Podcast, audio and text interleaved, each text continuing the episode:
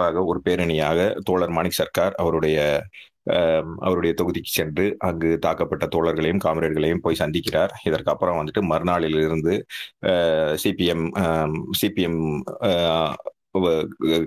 வளாகங்கள் மீதும் அங்கே இருக்கின்ற காமரேடுகளின் வீடுகளின் மீதும் பொது தனி சொத்துக்களின் மீதும் ஒரு வன்முறை கட்டவிழ்த்து விடப்படுகின்றது. குறிப்பாக கேட்டால் இது ஒரு அரச பயங்கரவாதம். ஏனென்றால் அங்கு வந்து போலீஸும் வந்து பிஎஸ்எஃப் இவங்கெல்லாம் வந்து நின்று வேடிக்கை பார்த்து கொண்டிருக்கிறார்கள். ஸோ இதை பற்றி நமக்கு இது வரைக்கும் என்ன தெரியும் அப்படி என்பதை பற்றி வந்து சொல்வதற்காக நம்முடைய பொலிட் பீரோ சிபிஎம் பொலிட் பீரோவில் இருக்கின்ற நம்முடைய தலைவர் ஜி ராமகிருஷ்ணன் அவர்கள் இன்று நம்மிடையே இணைந்து கொண்டு இன்று நம்முடைய இணைப்பில் உள்ளார். ஸோ தோழர் நீங்கள் வந்து பேச ஆரம்பிக்கலாம். சிந்தன் தோழர் உங்களுக்கு ஸ்பீக்கர் ரிக்வஸ்ட் கொடுக்குறேன். தோழர் நீங்க பேசலாம் தோழர். இந்த நிகழ்ச்சியில் கலந்து கொள்வதில் நான் சம்பிரதாயமா சொல்லல. உண்மையிலேயே எனக்கு மகிழ்ச்சி. தமிழ் மார்க்ஸ் வலைதள குழுவினருக்கு என்னுடைய பாராட்டையும் நன்றியும் நான் தெரிவிச்சுக்க விரும்புகிறேன் கடந்த எட்டாம் தேதி காலையில திரிபுர மாநிலத்துல உதய்பூர் என்ற சப்டிவிஷன்ல இளைஞர்கள் வேர் இஸ் மை ஜாப் எனக்கான வேலை எங்கே?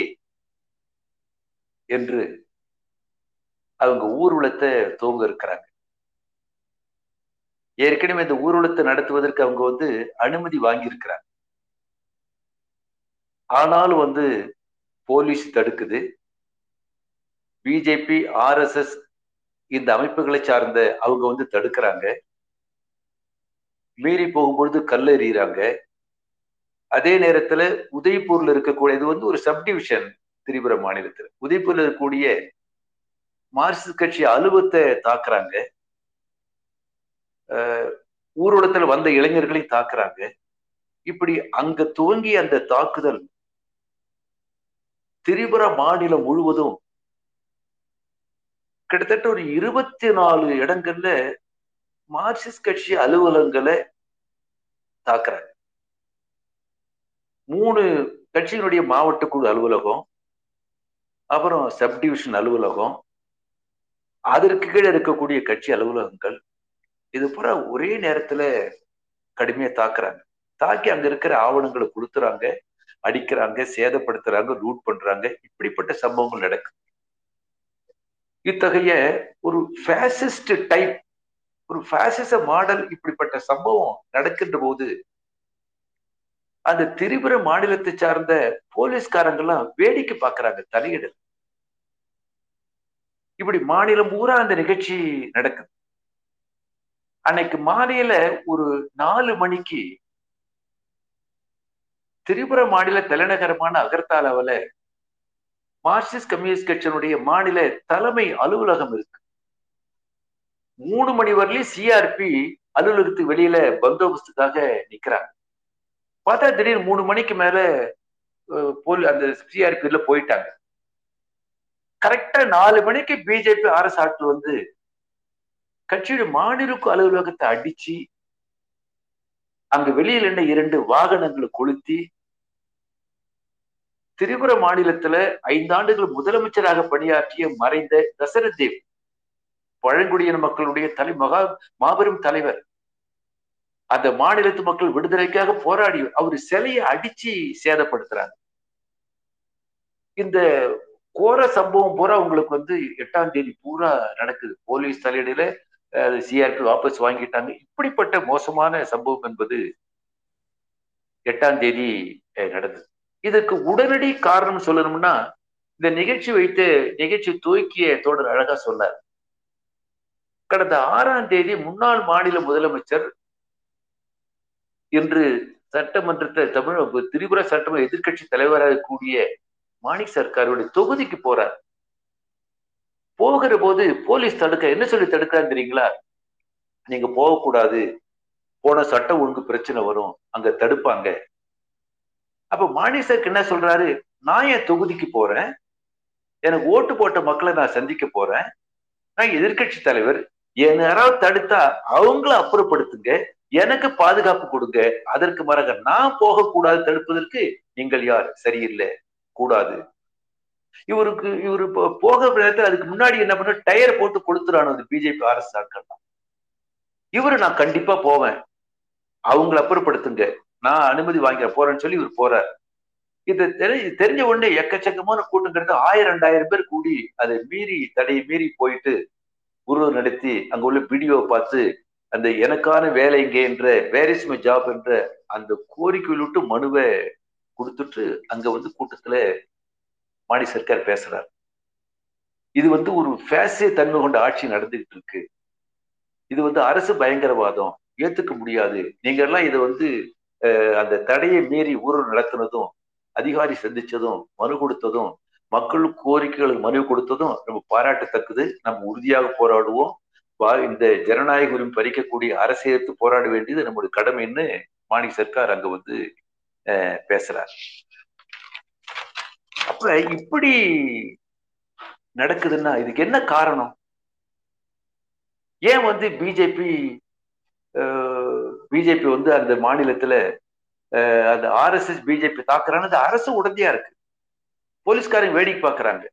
சிஆர்பி வாபஸ் வாங்கிக்கிட்டாங்க. இது பூரா வந்து அங்க அந்த மார்க்சிஸ்ட் கம்யூனிஸ்ட் கட்சி அலுவலகங்களை தாக்கியதும் வாகனங்கள் எரித்ததும் கட்சியை சார்ந்த பல தலைவர்கள் தோல் தொண்டர்கள் தாக்கப்பட்டதற்கு அரசு உடந்தையா இருக்குன்னா அதனால்தான் நம்ம இது ஒரு அரசு பயங்கரவாதம் சொல்றோம். கால் இட் ஸ்டேட் டெரரிசம் அப்ப இப்படிப்பட்ட சம்பவம் எதுக்காக நடக்குது? என்ன காரணம்? என்ன நோக்கம்? ஒரு சுருக்கமான விளக்கத்தை நான் கொடுக்க விரும்புறேன். ரெண்டாயிரத்தி பதினாலுல பாஜக மத்தியில ஆட்சிக்கு வந்தது. ரெண்டாயிரத்தி பத்தொன்பது மீண்டும் அதிகாரத்துக்கு வந்து ஏழு ஏழரை வருஷம் ஆகுது. பாஜக தன்னுடைய நூறு ஆண்டு இலக்கு இந்து ராஷ்டிரா இந்துத்துவா என்ற அந்த நூறாண்டு இலக்கு இருக்குல்ல இந்தியாவை ஒரு இந்து ராஷ்டிரமாக இந்துத்துவ நாடாக மாற்றுவது அவங்களுடைய லட்சியம் அவங்களுடைய இலக்கு. அதை அடைவதற்கு மத்தியில ஆட்சிக்கு வந்தால் மட்டும் போதாது மாநிலங்களிலும் பாஜக ஆட்சிக்கு வர வேண்டும். அதுக்காக தான் கர்நாடகாவில் ஏற்கனவே இருந்த ஆட்சி கவிழ்த்து எம்எல்ஏக்கள் விலை கொடுத்து வாங்கி அங்க பிஜேபி ஆட்சிக்கு வந்துருச்சு. மத்திய பிரதேசத்துல காங்கிரஸ் ஆட்சி இருந்தது எம்எல்ஏக்கள் விலை கொடுத்து வாங்கி அங்க மத்திய பிரதேச பிஜேபி ஆட்சிக்கு வந்துடுச்சு பாண்டிச்சேரியில காங்கிரஸ் ஆட்சியை கவிழ்த்து ஜனாதிபதி ஆட்சி கொண்டு வந்து தேர்தல் நடத்தி என்ஆர் காங்கிரஸோட சேர்ந்து பிஜேபி கூட்டணி ஆட்சிக்கு வந்திருக்கு. நீங்க அஸ்ஸாம்ல ஏற்கனவே அசாம் கனபிரஷர் கூட்டணி வச்சாங்க. அது வந்து ஒரு அது அந்த கட்சி காணாது போயிடுச்சு. அஸ்ஸாம்ல பிஜேபி ஆட்சிக்கு வந்துடுச்சு. பீகார்ல இதோட கூட்டணி கூட்டு வச்ச நிதிஷ்குமார் அவருக்கு எம்எல்ஏக்கள் எண்ணிக்கை குறைவு இருந்தாலும் ஆட்சியில் இருக்காரு. இப்படி இந்தியா பூரா மத்தியில ஆட்சிக்கு வந்து மட்டும் போதாது. மாநிலத்திலும் பாஜக ஆட்சிக்கு வந்தால்தான் தங்களுடைய அந்த இந்து இந்துத்துவா இந்து ராஷ்டிரா என்ற அஜெண்டை அமலாக்க வேண்டும் அமலாக்க முடியும் என்ற நோக்கத்தோடு தான் ஒரு ஃபேசிஸ்ட் மெத்தட்ல இத்த இந்த வேலையை அவங்க வந்து துவக்கியிருக்கிறாங்க. கொஞ்சம் பின்னணியே நான் தோழர்களுக்கு விளக்க வேண்டிய அவசியம் இருக்கு. ரெண்டாயிரத்தி பதினெட்டுல பாரதிய ஜனதா கட்சி. அந்த திரிபுர மாநிலத்தை சார்ந்த ஐஎஃப்டின்னு சொல்லக்கூடிய ஒரு ட்ரைபல் அதுக்காக துவங்கப்பட்ட அமைப்பு அந்த அமைப்போடு சேர்ந்து கூட்டணி வச்சு அவங்க வந்து ஆட்சிக்கு வராங்க. அதிகாரத்துக்கு வந்த உடனே நீங்க பல மாநிலங்கள்ல ஆட்சி மாறுது. இப்ப தமிழ்நாட்டுல வந்து அதிமுக ஆட்சி இருந்து திமுக ஆட்சிக்கு வந்தது. ஏற்கனவே திமுக இருந்து அதிமுக வந்திருக்கு. பல மாநிலங்களை பாக்குறேன் இப்ப நீங்க கேரளாவில ரெண்டாவது முறையா பினராயி தலைமையில் இடது ஜனநாயக மணி ஜெயிச்சு வந்திருக்கு. ஆனா அங்க ரெண்டாயிரத்தி பதினெட்டுல பாஜக ஐஎஃப்டி இவங்க ரெண்டு பேரும் கூட்டணி வச்சு ஆட்சிக்கு வந்த உடனே அந்த பிஜேபி ஆர்எஸ் இவங்க எல்லாம் சேர்ந்து லெனின் சிலையை உடைக்கிறாங்க. அம்பேத்கர் சிலைய அகற்றுறாங்க. மார்க்சிஸ்ட் மத்தவங்க எல்லாம் தாக்குறாங்க. அப்படின்னு என்ன நோக்கம்?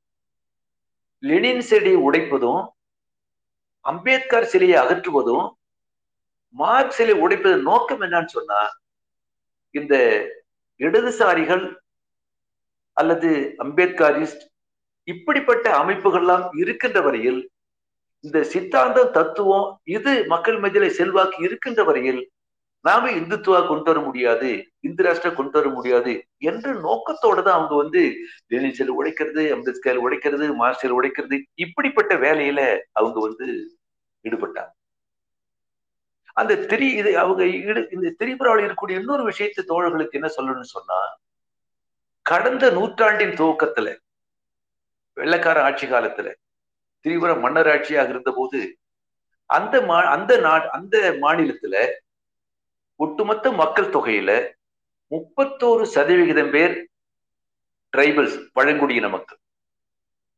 மன்னிக்கணும் மன்னிக்கணும். கடந்த நூற்றாண்டின் துவக்கத்துல திரிபுரா மாநிலத்துல மொத்த மக்கள் தொகையில பெரும்பான்மையினர் பழங்குடியின மக்கள். பழங்குடியின மக்கள் அல்லாதவர்கள் வந்து சிறுபான்மையினர் இருந்தாங்க. பல காரணங்களால ஓவர் தி இயர்ஸ் பல ஆண்டுகளுக்கு பிறகு இன்னைக்கு பாத்தீங்கன்னு சொன்னா அந்த மாநிலத்துல பழங்குடியின மக்கள் முப்பத்தோரு சதவிகிதம் அல்லாதவர்கள் அறுபத்தி ஒன்பது சதவிகிதம். இந்த நிலைமை அநேகமா நாற்பத்தி ஏழுக்கு பிறகு தொடர்ந்து பல ஆண்டுகள்ல நீடிச்சு நீடிச்சு வருகிற போது அப்ப பெரும்பான்மையாக இருந்தவர்கள் சிறுபான்மையாகவும் சிறுபான்மை இருந்தவர்கள் பெரும்பான்மையாகவும் அதாவது பழங்குடியின மக்கள் பழங்குடியின மக்கள் அல்லாதவர்கள் வருகிற போது இவங்களுக்குள்ள மோதலை உருவாக்கி தகராறு உருவாக்கி பெரிய ஒரு கலவரம் தொடர்ந்து நடந்துகிட்டு அந்த பின்னணியில மலைவாழ் மக்கள் விடுதலைக்காக மன்னராட்சிக்கு எதிராக போராட்டம் நடத்த போராட்ட தலைமை தாங்கியது என்பது நிருப்பன் சக்கரவர்த்தி தசரதேவ் கம்யூனிஸ்ட் கட்சி தான் அப்ப இந்த இயக்கம் கம்யூனிஸ்ட் கட்சி என்பது ஆயிரத்தி தொள்ளாயிரத்தி எழுபத்தி எட்டுல நிருப்பன் சக்கரவர்த்தி தலைமையில ஆட்சிக்கு வருது. அவருக்கு பத்து வருஷம் முதலமைச்சரா அவருக்கு அடுத்ததாக ஆயிரத்தி தொள்ளாயிரத்தி தொண்ணூத்தி மூணாம் ஆண்டு அந்த மாநிலத்தை சார்ந்த பழங்குடியினத்தை சார்ந்த மகத்தான தலைவர் தசரத தசரதேவ் அவர்கள் முதலமைச்சராக வராரு. தொண்ணூத்தி மூணுல இருந்து தொண்ணூத்தி எட்டு வரையில அவர் ஆட்சி இருக்கு நான் இடையில உங்களுக்கு சொல்லணும் எழுபத்தி எட்டுல இருந்து எண்பத்தி எட்டு வரையில நிருப்பன் சக்கரவர்த்தி ஆட்சி இருந்தார்ல அதற்கு பிறகு ஒரு வன்முறை மூலம் காங்கிரஸ் கட்சி ஆட்சிக்கு வந்து சொல்ல போனா இதே மாதிரி ஒரு அரபேஸ் ஆட்சி என்பது அங்க நடக்குது. அப்ப மீண்டும் காங்கிரஸ் கட்சி தோற்கடிக்கப்பட்டுதான் தொண்ணூத்தி மூணுல தசரதேவ் ஆட்சிக்கு வராது முதலமைச்சரை வந்தாரு. தொண்ணூத்தி எட்டுல இருந்து ரெண்டாயிரத்தி பதினெட்டு வரையில மாணிசர்கா இருபது ஆண்டு காலம் முதலமைச்சராக அப்ப இந்த இந்த காலத்துல அந்த பழங்குடியின மக்களுக்கும் மற்றவர்களுக்கும் ஒரு இணக்கத்தை உருவாக்கி ஒற்றுமை உருவாக்கி அந்த மாநிலத்து வளர்ச்சிக்காக என்னவெல்லாம் செய்ய வேணுமோ அந்த காரியத்தை நிருப்பன் சக்கரவர்த்தி தசரதேவ் மாணி சர்க்கார் அந்த ஆட்சி வந்து செய்து. முக்கியமான ஒண்ணு இந்தியாவில் எந்த மாநிலத்திலையும் மாநிலத்துக்கு உட்பட்ட பழங்குடியின மக்கள் வசிக்கக்கூடிய பகுதிகளுக்கு சிறப்பு அதிகாரம் எந்த மாநிலத்திலும் கிடையாது. திரிபுராவில் மார்க்சிஸ்ட் கம்யூனிஸ்ட் கட்சி தலைமையில் ஆட்சி உருவான பிறகு அரசு பாராளுமன்றத்திலையும் பிரச்சனை எழுப்பி பாராளுமன்றத்தை தீர்மானம் போட்டு அந்த பழங்குடியின மக்கள் வசிக்கக்கூடிய அந்த பகுதிகளுக்கு ஒரு ஆட்டாரப டிஸ்ட்ரிக்ட் கவுன்சில் ஒரு ஒரு சுயாட்சி பகுதியாக அறிவிச்சு அதுக்கு தேர்தல் நடத்தி அது கவுன்சில் எலெக்ட் ஆகி ஒரு ஆண்டுக்கு ஒரு முறை அந்த ஆட்டான் டிஸ்ட்ரிக்ட் கவுன்சில் அங்க வந்து பட்ஜெட் சமர்ப்பிப்பாங்க. அதுக்கு மாநில அரசா நிதி ஒதுக்கீடு செய்யும். அப்படிப்பட்ட ஒரு மாநில மாநிலத்துக்குள் மலைவாழ் மக்கள் வசிக்கக்கூடிய பகுதிகளுக்கு தனித்தன்மையை பாதுகாப்பதற்காக அத்தகைய ஒரு கவுன்சில் உருவாக்கிய கவுன்சிலை மார்க்சிஸ்ட் கம்யூனிஸ்ட் கட்சியை மாநில அந்த அரசு உருவாக்கி அது செயல்பட்டு இன்னைக்கு கல்வியில வந்து ஹண்ட்ரட் பர்சன்ட் லிட்டரசி நூறு சதவிகிதம் கற்போர் எண்ணிக்கை அடுத்து நில விநியோகம். நிலமற்றவர்களுக்கு நில விநியோகம். அடுத்த உள்ளாட்சி அமைப்புகளுக்கு ஐந்து ஆண்டுகளுக்கு ஒரு தேர்வு. இப்படி பல்வேறு திட்டங்களை அமலாக்கினாலும் அது ஒரு பின்தங்கிய மாநிலம் லேண்ட் லாக்டுன்னு சொல்லுவாங்க. நீங்க வந்து அகர்தலாவுக்கு போகணும்னு சொன்னா அங்க இருந்து அஸ்ஸாம் போய் அவங்க போய் இங்க போய் அப்புறம் தான் போக முடியும். ஒரு ரெண்டு நாள் ஆகும். இல்லைன்னா கல்கட்டா வந்து ஃபிளைட்ல தான் போகணும். உங்களுக்கு அந்த நீங்க திரிபுர மேப்பில் பார்த்தீங்கன்னா எங்க தெரியலாம். அப்படிப்பட்ட பின்தங்கிய மாநிலமாக இருக்கிறதால தொழில் வளர்ச்சி இல்லை பல்வேறு வாய்ப்புகள் இல்லை. மத்திய அரசாங்கம் வந்து ஒரு ஓர வஞ்சனையாக பல உதவிகள் செய்யறதில்லை. இப்படிப்பட்ட காரணங்களால அங்க வந்து ஒரு நெருக்கடி வருகிற போதுதான் இதையெல்லாம் பயன்படுத்தி ரெண்டாயிரத்தி பதினெட்டுல பொய்யான வாக்குறுதிகளை கொடுத்து பிஜேபி ஐஎஃப்டி ஆட்சிக்கு வந்தது. இப்ப ஆட்சிக்கு வந்த இந்த ஒரு மூணு மூணு ஆண்டு காலத்துல வாக்குறுதி நிறைவேற்ற முடியல. கொரோனாவை கட்டுப்படுத்த முடியல. அதாவது நூறு சதவீதம் வேலை வாய்ப்பு எல்லாருக்கும் அளிக்க முடியாது என்பது சரிதான். ஆனாலும் அவங்க வாக்குறுதி வேலை வாய்ப்பு அளிக்கிறது முயற்சியும் பண்ணல. ஒரு ஊழல் பல்வேறு நெருக்கடி ஏற்பட்டு அந்த மாநிலத்தை எந்த மக்கள் அந்த கட்சிக்கு ஓட்டு போட்டாங்களோ அவர்களை எதிர்க்கக்கூடிய ஒரு நிலைமை உருவாகி மாநிலம் முழுவதும் அந்த ஆளுங்கட்சி பிஜேபி ஆட்சிக்கு அதிருப்தி போராட்டம் மக்கள் நடந்துட்டு இருக்கு. அப்ப இந்த பின்னணியில தான் ரெண்டாயிரத்தி பதினெட்டுல பிஜேபி ஐஎஃப்டி ஆட்சிக்கு வந்த பிறகு இந்த எதிர்கட்சி குறிப்பாக மார்க்சிஸ்ட் கம்யூனிஸ்ட் கட்சி அது வந்து செயல்பட முடியாது போராட்டம் நடத்த முடியாது விமர்சிக்க முடியாது இயக்கம் நடத்த முடியாது பேரவை நடத்த முடியாது இப்படிப்பட்ட இது பண்ணிட்டு இருந்தாங்க. ஒரு ரெண்டு மூணு மாசத்துக்கு சட்டமன்றக்குள் நடந்துகிட்டு இருக்கிறப்போ மார்க்சிஸ்ட் கம்யூனிஸ்ட் கட்சியுடைய முன்னாள் ஒரு அமைச்சர் அவர் என்ன சொன்னாருன்னா எங்களை வந்து பிஜேபி காரங்க அடிக்கிறாங்க அரசுக்கு அடிக்கிறாங்க போலீஸ் வேடிக்கை பார்க்குது. எங்களை அடித்தால் நாங்க தற்காப்புக்காக நாங்க பாதுகாத்துக் கொள்வதற்கு நாங்க வந்து எதிர் ரெசிஸ்ட் பண்ண வேண்டியது இருக்குன்னு சொல்லி சொன்னார். ஓன்னு சொன்னாங்க மாடி சர்க்கார் சொன்னார் நாங்க எப்பயும் எங்க வன்முறையில் நம்பிக்கை இல்லாதவர்கள் ஜனநாயகத்தை நம்பிக்கை உள்ளவர்கள். ஆகவே அப்படி சொல்லும் பொழுது அதுல இருந்து எல்லா மாநிலம் பூரா எல்லா இடங்கள்லயும் வந்து பிஜேபி ஆட்சிக்கு கடுமை எதிர்ப்பு வரக்கூடிய அந்த சூழல்ல தான் குறிப்பா அந்த மாநிலத்துல ரெண்டாயிரத்தி பதினெட்டுல நீங்க அடித்து பிஜேபி தேர்தல் வாக்குறுதி அளிக்கிற போது நீங்க என்ன சொன்னீங்க? வேலை வாய்ப்பு உருவாக்குவோம். நாங்க பென்ஷன் அதிகப்படுத்துவோம். மக்களுடைய கோரிக்கைகளை நாங்க வந்து தீர்ப்போம். எல்லாத்தையும் சொன்னீங்க. ஆனா எதுவுமே நடக்கல. அடிப்படையில் தான் வந்து பல்லாயிரக்கணக்கான வாலிபர்கள் திரிபுரா மாநிலம் முழுவதும் வேரிஸ் மை ஜாப். எனக்கான வேலை எங்கே? என்று போராட்டத்தை நடத்திக்கிட்டு இருக்கிறாங்க. இதை பார்த்து பேனிக்கான பிஜேபி இது மார்க்சிஸ்ட் கட்சி அந்த இடது ஜனநாயக அணி எல்லாம் இயக்கம் நடத்துறாங்க போராட்டம் நடத்துறாங்க வாலிபர்கள் போராடுறாங்க மாணவர்கள் போராடுறாங்க. இதை அனுமதிச்சா நம்ம ஆட்சிக்கு ஆபத்து என்ற அடிப்படையில தான் அவங்க மீண்டும் இவங்க வந்து கம்யூனிஸ்ட் கட்சியோ மற்றவர்களோ எந்த போராட்டம் நடத்த இயக்கம் நடத்தக்கூடாது என்ற அடிப்படையில இவங்களை வந்து அடைக்க வைக்கணும் என்ற அடிப்படையில் ஒரு ஃபேசிஸ்ட் மெத்தட்ல அவங்க வந்து இப்ப இறங்கி அட்டாக் பண்ணிக்கிட்டு இருக்கிறாங்க அப்ப இந்த பின்னணியில என்ன கேள்வி எழுது? ரெண்டு கேள்விகள் வந்து தோழர்கள் ஏற்கனவே அனுப்பிச்சிருந்தாங்க ஒரு கேள்வி என்னன்னா பாஜகவின் பாசிச தன்மையை கம்யூனிஸ்டுகளை தவிர மற்ற கட்சிகள் புரிந்து கொள்ள புரிந்து கொண்டதாக தெரியவில்லையே ஏன்? இன்னொரு கேள்வி நம்ம மேல தாக்குதல் நடத்து நடக்குதுன்னா கம்யூனிஸ்டுக்கு மேல தாக்குதல் நடக்குதுன்னா அதற்கு போலீஸும் இராணுவமும் உடந்தையாக இருக்கிறாங்க. எப்படி எதிர்கொள்வது? ஒரு சரியான கேள்வி. அதாவது நான் என்ன சொல்ல விரும்புறேன்? மக்கள் மதி அதாவது ஃபேசிசம் என்பது அது ஒரு குறிப்பாக ஹிட்லர் அந்த ஜெர்மனி ஃபேஸ் எப்படி வந்ததுன்றது மற்றவங்களுக்கு தெரியும். ஜெர்மனியில ஹிட்லர் அந்த நாடாளுமன்ற கட்டடத்தை கொளுத்திட்டு கம்யூனிஸ்ட் கட்சி கம்யூனிஸ்ட் கட்சி மீது பழி போட்டு அவன் அடுத்து நடந்த தேர்தல்ல அவன் வந்து ஆட்சிக்கு வந்துட்டான். வந்தது மட்டும் இல்லாம உலகம் முழுவதையும் தன் கட்டுப்பாட்டு கொண்டு வருவதற்கு முயற்சி எடுத்துக்கிட்டு இருக்கிறான். அந்த பின்னணியில ஒரு பேசிஸை வீழ்த்துவதற்காக அன்னைக்கு சோவியத் யூனியனும் ஸ்டாலினும் சர்ச்சில் இங்கிலாந்து சர்ச்சிலும் அதே மாதிரி உங்களுக்கு வந்து ரூஸ்வெல்ட்டும் ஒரு உடன்பாடு ஏற்பட்டு ஃபேசிஸ்டை நம்ம விட்டாச்சுன்னா உலகமே மீண்டும் இருள்மயம் ஆயிடும். ஹிட்லர் கண்ட்ரோல்ல போயிடும். அது எதிர்க்க வேண்டும் நோக்கத்தோடு அது பிற்பாடு வந்து ஃபேசிஸ் எதிர்ப்பு யுத்தம் வந்து செகண்ட் வேர்ல்டு வார்ல ஏற்பட்டது. ஆகவே ஒரு துவக்கத்துல இந்த ஆர்எஸ்எஸ் இலக்கு என்பது அவங்க ஏற்கனவே ஒரு முறை அத்வானி சொல்லியிருக்காரு. நாங்கள் ஆட்சிக்கு வருவது என்பது அதிகாரத்தை கைப்பற்றுவதற்காக அல்ல இந்தியாவை இந்துத்துவ நாடாக மாற்றுவது என்பதுதான் எங்களுடைய நோக்கம்ன்றத அவர் வந்து தெளிவாக சொல்லியிருக்கார். அப்ப அப்படிப்பட்ட நோக்கத்துக்காக தான் இவங்க வந்து செய்யறாங்க. இப்ப மார்க்சிஸ்ட் கட்சி என்ன சொல்லணும்னா நீங்க மத்தியில் இருக்கிற பிஜேபி ஆட்சி பொறுத்த வரையில இது வந்து கம்யூனல் கார்பரேட் நெக்ஸஸ் சொல்லுவோம். அப்படின்னா வந்து கார்பரேட் கம்பெனிகளும் இந்துத்துவ சக்திகளும் இணைந்த கூட்டணி அரசு. அவங்க வந்து கார்பரேட் கம்பெனிகள் வந்து இது வந்து கூட்டாட்சிக்கு மேல ஒற்றையாட்சியா ஏற்பட்டதுன்னு சொன்னா தங்களுடைய கார்பரேட் வளர்ச்சிக்கு பயன்படும் அடிப்படையில் தான் முழுக்க முழுக்க கார்பரேட் கம்பெனிகள் பிஜேபி அரசாங்கத்தை மோடி அரசாங்கத்தை ஆதரிக்கிறாங்க.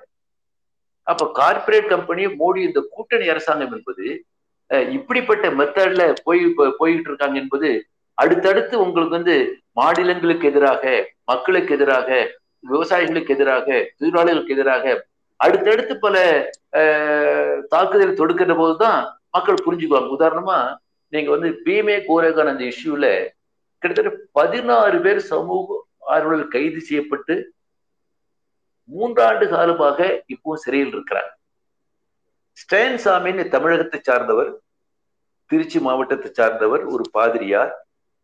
ஜார்க்கண்ட் மாநிலத்துக்கு போய் பழங்குடி மக்கள் மத்தியில ஒரு அர்ப்பணிப்போடு முப்பது ஆண்டுகளுக்கு மேலாக பணியாற்றிட்டு இருக்காரு. அந்த அவர் அந்த பழங்குடி மக்கள் மத்தியில பணியாற்றி கொண்டு இருக்கிற காரணத்தினாலேயே அவரை வந்து அடக்கணும் ஒடுக்குன்றதுக்காக அவர் வந்து அரெஸ்ட் பண்றாங்க விசாரிக்கிறாங்க. உங்களுக்கு மாவோயிஸ்டோடு தொடர்பு இருக்கிறதா? எனக்கு தெரியாதுன்றாரு. பீமா குரேகன் போயிருக்கே எங்கேயும் தெரியாதுன்றாரு.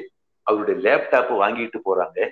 அந்த லேப்டாப்ல மாவோயிஸ்ட் தொடர்பு இருந்ததாக ஒரு விஷயத்தை பதிவேற்றம் செய்து அரெஸ்ட் பண்ணி சிறையில் அடைக்கிறாங்க.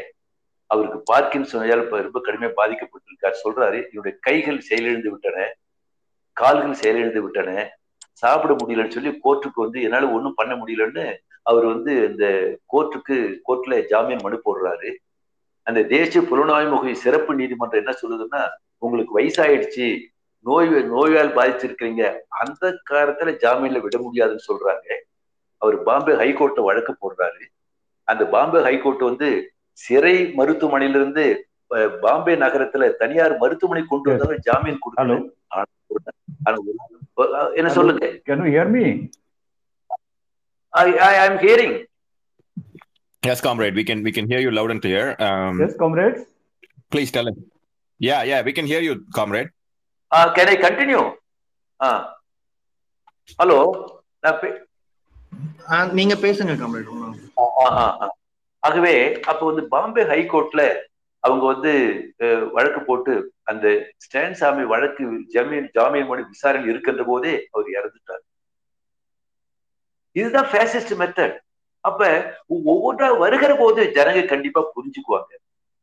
ஆட்டை கடிச்சு மாட்டை கடிச்சு மனுஷனுக்கு கடிக்குன்னு சொல்ற மாதிரி ஆகவே ஜனங்க புரிஞ்சுக்கிட்டு இருக்கிறாங்கன்றதுதான். இன்னும் இதே திரிபுராவில் வந்து மார்க்சிஸ்ட் கட்சி மட்டுமல்ல பொதுவாக மக்கள் மத்தியிலேயே ஊடகங்கள் பத்திரிகையாளர்கள் பத்திரிகை அலுவலகத்தை ஒரு தொலைக்காட்சி அலுவலகத்தை தாக்கி இருக்கிறாங்க பத்திரிகையாளர் தாக்கி இருக்கிறாங்க அனைவரும் திரிபுராவில் ஒட்டுமொத்தமாக மக்கள் மத்தியிலே பிஜேபி ஆட்சி எதிர்ப்பு எதிர்ப்பு ஏற்பட்டு வருது. ஆகிய மக்கள் புரிஞ்சுக்குவாங்க ரெண்டாவது இந்த நம்ம மேல தாக்குறப்போ நம்மளை தாக்குறப்ப போலீஸ் வேடிக்கை பார்க்குது அல்லது போலீஸ் உங்களுக்கு உடந்தையா இருக்கு ராணுவம் உடந்தையா இருக்கு எப்படி எதிர்கொள்ளுது என்பது ஒரு நியாயமான கேள்வி. ஆனா இந்த ஃபேசிஸ்ட் மெத்தட் வந்து அவங்க ஆட்டை கடிச்சு மாட்டை கடிச்சு மனுஷனை கடிக்குன்னு சொல்லும் பொழுது ஒரு மக்கள் மத்திய எதிர்ப்பு ஏற்படுகிற போது மக்கள் ஆதரவோட அவங்களை வீழ்த்த முடியும். உதாரணமா அதே நான் மறுபடியும் ஜெர்மனி உதாரணத்தை என்ன சொல்ல விரும்புறேன்னா அந்த ஃபேசிஸ்ட் ஹிட்லரை எதிர்த்து உலகமே ஒரு கூட்டணி அமைச்சு எதிர்த்து போராடிட்டு இருந்தது. அமெரிக்கா இங்கிலாந்து இந்தியா பல நாடுகள். ஆனா போராட்டத்துல கடைசியா பாத்தீங்கன்னு சொன்னா அந்த போராட்டத்துல அந்த ஜெர்மன் நாட்டுக்குள்ள ரஷ்யாவுடைய ரெட் ஆர்மி அந்த செம்படை ஜெர்மன் நாட்டுக்குள்ள போய் அந்த ஹிட்லருடைய நாடாளுமன்ற கட்டடத்துல அந்த ஹிட்லரை வீழ்த்து தோற்கடித்து ஹிட்லரை தோற்கடித்து அங்கு ஏற்றப்பட்ட கொடி என்பது அமெரிக்க கொடி இல்ல இங்கிலாந்து கொடி இல்ல. ஜெர்மனியில ஹிட்லர் பாராளுமன்றத்தில் ஏற்றப்பட்ட கொடி என்பது செங்குடி தான் ஏறிச்சு. ஆகவே அந்த பேசிசத்தை வீழ்த்துவதில் நடக்கக்கூடிய போராட்டத்துல கம்யூனிஸ்ட் முன்னணி பாத்திரத்தை வகுப்பாங்க. கண்டிப்பா பேசை தோற்கடிக்க முடியும். இன்னைக்கு உடனடியாக இங்க திரிபுராவுல மிகப்பெரிய சேதம் ஏற்பட்டிருக்கு தலைவர்கள் தாக்கப்பட்டிருக்கிறாங்க அலுவலர்கள் தாக்கப்பட்டிருக்கு வாகனங்கள் எரிக்கப்பட்டிருக்கு. பல்வேறு கடுமையான சேதம் ஏற்பட்டிருக்கிறதால மார்க்சிஸ்ட் கம்யூனிஸ்ட் கட்சியினுடைய அரசியல் தலைமை குழு பொதுச்செயலர் சீதாராம் அவர்கள் நாடு முழுவதும் மக்களுக்கு திரிபுர போராடக்கூடிய திரிபுர மக்களுக்கு ஆதரவாக கம்யூனிஸ்டுகளுக்கு ஆதரவாக ஜனநாயகத்துக்கு ஆதரவாக நாம் குரல் கொடுப்பது மட்டுமல்ல அவர்களுக்கு நிதி உதவியும் செய்ய வேண்டும் என்று சீதாராம் யெச்சூரி ஒரு அறிகுறி விடுத்திருக்காரு. இந்த தமிழ் மார்க்ஸ் இந்த இணையதளத்தின் மூலமாக அனைத்து நண்பர்களும் வேண்டுகோள் என்பது அந்த பேசிஸ்ட தோற்கடிப்பதற்கு திரிபுர மக்களை பாதுகாப்பதற்கு ஜனநாயகத்தை பாதுகாப்பதற்கு நாம் வந்து நாடு முழுவதும் ஒரு கண்டன குரல் எழுப்புவதோடு அந்த மாநிலத்து மக்களை உதவி செய்வதற்காக சிபிஎம் பொதுச்சாலை விட்டிருக்கக்கூடிய அந்த வேண்டுகோளை ஏற்றி நிதி உதவியும் அவர்களுக்கு செய்ய வேண்டும் என்று கட்சியுடைய மாநில குழு சார்பாக உங்களை வேண்டிக் கொண்டு அடுத்து என்னை தொடர்ந்து திரிபுராவுடைய மத்திய குழு உறுப்பினர் மகத்தானத்தில் முன்னாள் நாடாளுமன்ற உறுப்பினர் ஜித்தரி சௌதி உரையாற்ற இருக்கிறார். காவல்துறையும் ராணுவமும் கூட அதையும் கூட அது அவர் பேச இருக்கிறதால வந்து நேரம் எடுத்துக்க விரும்பல. அதுல கடைசியா ஒரு நீங்க கேட்ட கேள்வியில காவல்துறையும் ராணுவமும் அரசுக்கு அதாவது அரசு பயங்கரவாதத்துக்கு அரசுக்கு உதவியாகவும் மக்களுக்கு எதிராக இருந்து என்ன செய்வது என்பது ஒரு நியாயமான கேள்வி. சாதாரணமா நீங்க ஒரு குறிப்பிட்ட கால வரையில அந்த பிஜேபி அரசாங்கத்தினுடைய அரசு பயங்கரவாதத்தை மக்கள் புரிந்து கொள்ள முடியாத போது புரிந்து கொள்ளாத போது அவங்க என்ன நினைப்பாங்க? ஆஹ் ஹலோ இது வந்து ஏதோ அரசுக்கும் பிஜேபிக்கும் கம்யூனிஸ்ட் நடக்கக்கூடிய போராட்டமா பார்ப்பாங்க. தமிழ்நாட்டில் கூட சில பத்திரிகைகளை வந்து திரிபுராவில் பிஜேபிக்கும் கம்யூனிஸ்டுகளுக்கும் மோதல் போட்டாங்க. அல்ல அப்போ ஒரு கட்டம் வரையில ஏதோ பிஜேபி கம்யூனிஸ்டுகளை போராட்டம் என்று பார்க்கக்கூடிய அந்த மக்கள் மத்தியில இது அப்படி அல்ல.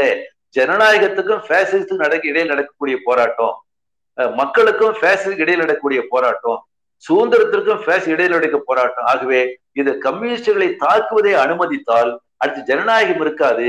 ஆக அந்த அடிப்படையில ராணுவமே வந்தாலும் போலீஸ் அரசுக்கு உறுதியாக இருந்தாலும் மக்கள் எல்லாம் கொதித்து எழுந்தால் போலீஸ் அல்ல ராணுவம் அல்ல யாருமே மக்கள் மக்கள் போராட்டத்தை ஒடுக்க முடியாது.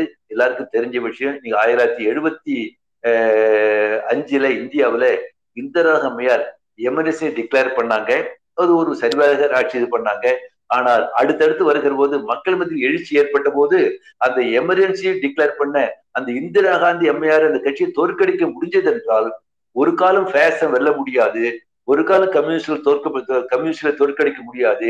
இப்படி வந்து வீடுகளை தாக்குவது அலுவலங்களை தாக்குவது தலைவர்களை தாக்குவது என்பது மூலம் கம்யூனிஸ்ட் கம்யூனிஸ்ட் இயக்கத்தை அழிக்கலாம் என்று பாஜக நினைக்கலாம். ஒருபோதும் கம்யூனிஸ்ட் அழிக்க முடியாத வரலாறு அந்த அடிப்படையில அடுத்தடுத்து போ அடுத்தடுத்து ஓவர் தி டைம் வந்து மக்கள் புரிஞ்சுக்குவாங்க. பேசி தோற்கடிக்க முடியும். திரிபுராவில் அந்த அரசு பயங்கரவாதத்தை தோற்கடித்து அங்க மீண்டும் மக்கள் வெற்றி பெறுவார்கள் என்பதுதான் நான் உங்களுக்கு வந்து சொல்ல வேண்டும் தோழர் ஒரே ஒரு நிமிஷம். Comrade Jitendra we can hear you loud and clear Uh, Comrade GR is just about to finish his speech. As soon as he's done, like we can start with you. Uh, thanks for being patient, comrade. Uh, தோழர் நீங்க பேசுங்க இல்ல இல்ல ஏதாவது கேள்விகள் நானே சுருக்க முடியும் அவர் since he is waiting to speak நான் கன்க்ளூட் பண்ணிட்டேன் கேள்விகள் இருந்தா சொல்லிவிடுறேன் அதுக்கு அவர் பேசட்டும் ஓகே தோழர் சிந்தன் தோழர் கேள்விகள் அவரும் பேசிட்டு அதுக்கப்புறம் எடுத்துக்கலாமா இல்ல தோழருக்கு முதல்ல கேள்விகள் எடுத்துட்டு அப்புறம் தோழர் இவர் ஜிதேந்திரா பேசலாமா ஜெயேந்திரா பேசட்டும் ஏன்னா உங்களுக்கு அவர் ரொம்ப நேரமா wait Okay, okay, comrade. Okay, okay. Uh, so today we have the pleasure of uh, having with us, having in the midst of us. Just one second. I'm sorry. Um, Comrade Jitendra Chaudhary. He's a Central Committee member of CPAM. He's also a former MP, and he's actually from uh, Tripura. So he'll give us more insights on what is happening and what is the uh, what is the uh, what's happening in the field right now and how is the situation there. Comrade, you can you can go ahead. You can speak whenever you want, and the floor is yours.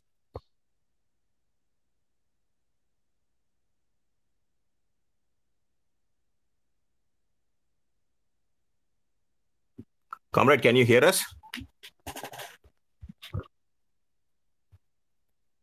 Yes, uh, comrade, it's inaudible. Comrade Jitendra Chaudhary, can you hear us? Okay, uh, I think he's speaking now. Uh, comrade, you can you can start. no, comrade, I'm not hearing you, but I can. The, the Box for one minute, sir. Mute put definitely they now have the the- problem சரியாயிடும் Yes. Comrade, we, we can hear you. You can continue. Should I